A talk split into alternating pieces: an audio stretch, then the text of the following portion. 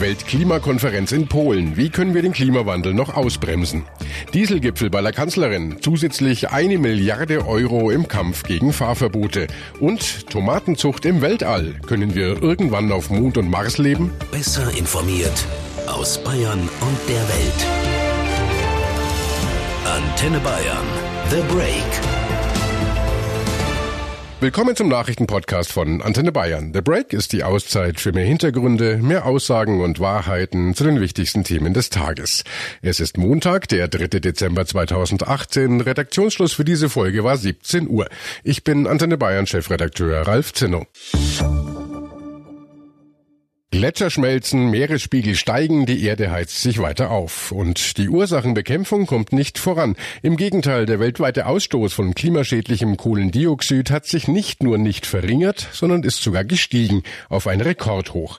Im Klimareport, den die Vereinten Nationen vor wenigen Tagen veröffentlicht haben, heißt es, im vergangenen Jahr wurden auf dem ganzen Globus mehr als 53 Gigatonnen CO2 in die Luft geblasen. So viel wie noch nie. In den drei Jahren zuvor war der Ausstoß immerhin einigermaßen gleich geblieben. Experten warnen jetzt, es ist nicht fünf vor zwölf, sondern eigentlich schon kurz nach zwölf.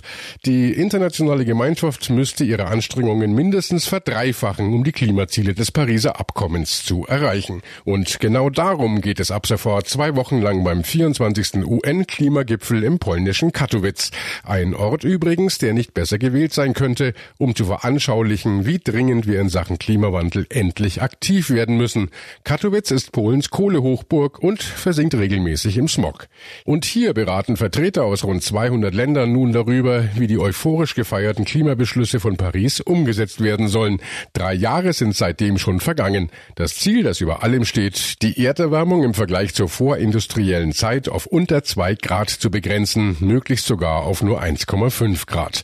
Jutta Reprock aus der Antenne Bayern Nachrichtenredaktion, wo stehen wir denn aktuell in Sachen Erderwärmung? Tatsächlich hat sich die Erde schon um rund ein Grad aufgeheizt seit der vorindustriellen Zeit. Mhm. Der Weltklimarat meint mit dieser vorindustriellen Zeit den Abschnitt zwischen 1850 und 1900. Andere Experten sagen sogar, man müsste eigentlich noch weiter zurückgehen bis 1750, denn danach habe die Erderwärmung schon angefangen. So oder so, trotz dieser Erwärmung werden noch immer in vielen Ländern massiv Kohlekraftwerke gebaut. Noch immer fahren die meisten Autos nicht elektrisch und noch immer immer basieren viele Wirtschaftssektoren auf Öl, Kohle und Gas. Experten sagen, wenn wir so weitermachen wie bisher, dann haben wir Ende des Jahrhunderts eine drei bis vier Grad wärmere Welt. Und äh, wie ist es bei uns in Deutschland? Man sagt ja, dieser extrem trockene Sommer in diesem Jahr, das war schon eine Folge des Klimawandels. In Deutschland hat sich die Durchschnittstemperatur sogar stärker erhöht als weltweit, okay. nämlich um etwas mehr als ein Grad. Und das sorgt für Extreme, genau, für mehr Hitze, mehr Starkregen oder mehr Hochwasser. Für Landwirte kann das bedeuten, dass sie von Jahr zu Jahr abwechselnd mit krassen Niederschlägen oder mit langen Dürreperioden zu kämpfen haben, so wie jetzt im vergangenen Sommer. Und unser Image als Vorreiter beim Klimaschutz, das hat sowieso schon sehr gelitten. Die selbst gesteckten Klimaziele für das Jahr 2020 hat die Bundesregierung schon kassiert. Nicht machbar heißt es. Und unsere Umweltministerin Schulze, die musste jetzt ja auch zum Klimagipfel nach Polen fahren, mhm ohne dass sie den anderen sagen könnte, wann wir mit der Kohleverstromung aufhören. Die Entscheidung darüber hatte die Kohlekommission ja kürzlich vertagt. Selbstkritisch gibt sich da auch unser Entwicklungsminister Gerd Müller. Die Treibhausgasemissionen sind auf einem Rekordhoch und sie steigen weiter. Als wie wenn nichts passiert wäre seit Paris. Es ist zu wenig passiert seit Paris.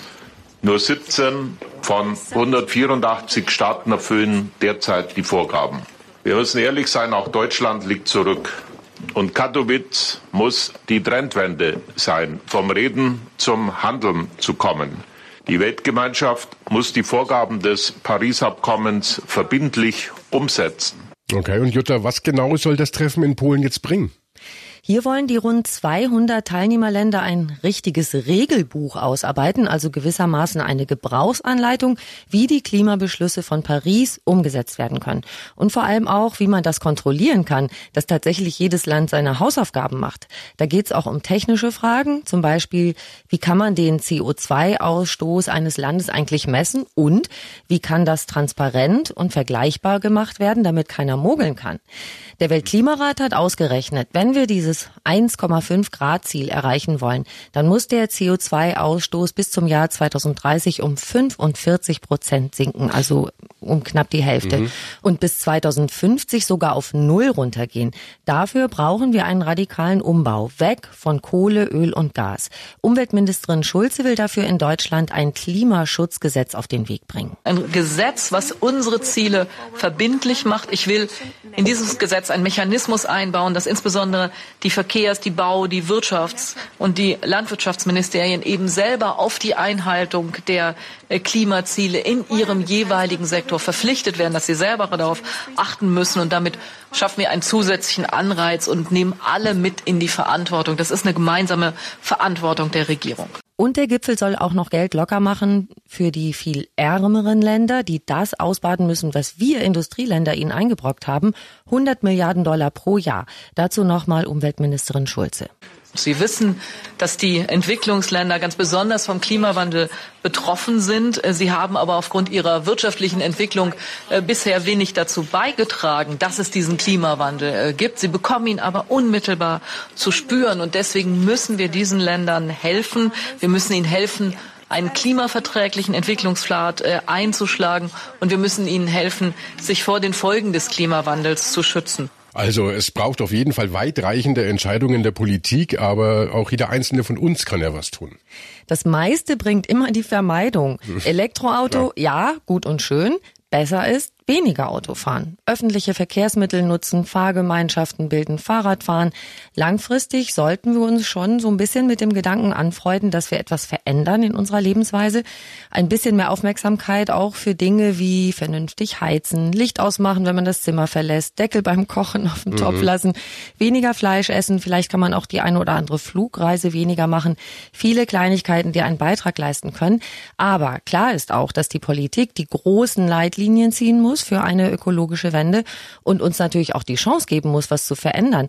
Zum Beispiel den Umstieg auf Bus und Bahn attraktiv machen, indem das Angebot deutlich ausgebaut wird. Ja, Umstieg auf Bus und Bahn, da sind wir beim Stichwort Verkehr. Heute gab es ein weiteres wichtiges Treffen in Sachen saubere Luft. Kanzlerin Merkel hatte nach Berlin eingeladen, um mit Vertretern von Städten und Gemeinden über den Kampf gegen Luftverschmutzung und Dieselfahrverbote zu reden. Anschließend versprach Kanzlerin Merkel fast eine Milliarde Euro zusätzlich für das sogenannte Sofortprogramm saubere Luft. Ich konnte heute mitteilen, dass nach den Haushaltsberatungen für den Haushalt 2018-19 dieses äh, Programm um eine halbe Milliarde aufgestockt wird. Das heißt, statt einer Milliarde 1,5 Milliarden. Und zusätzlich wird der Bund noch 432 Millionen Euro ausgeben, um die Hardware-Nachrüstung von Kleinlastern, die in den Städten unterwegs sind, äh, zu fördern. Die Kommunen können mit dem Geld etwa Verkehrssysteme digitalisieren, Elektrobusse kaufen oder Dieselbusse mit Abgassystemen nachrüsten. Die Kommunen wünschen sich aber vor allem eine schnelle Nachrüstung der Dieselautos, die vor allem für die Stickoxidbelastung verantwortlich sind. Der Präsident des Deutschen Städtetags Fritz Kuhn. Die ganze Förderung kommunaler Fahrzeuge und Busse trifft in meiner Stadt und in anderen Städten, in München ist es ähnlich, maximal sieben Prozent der NOx-Emissionen.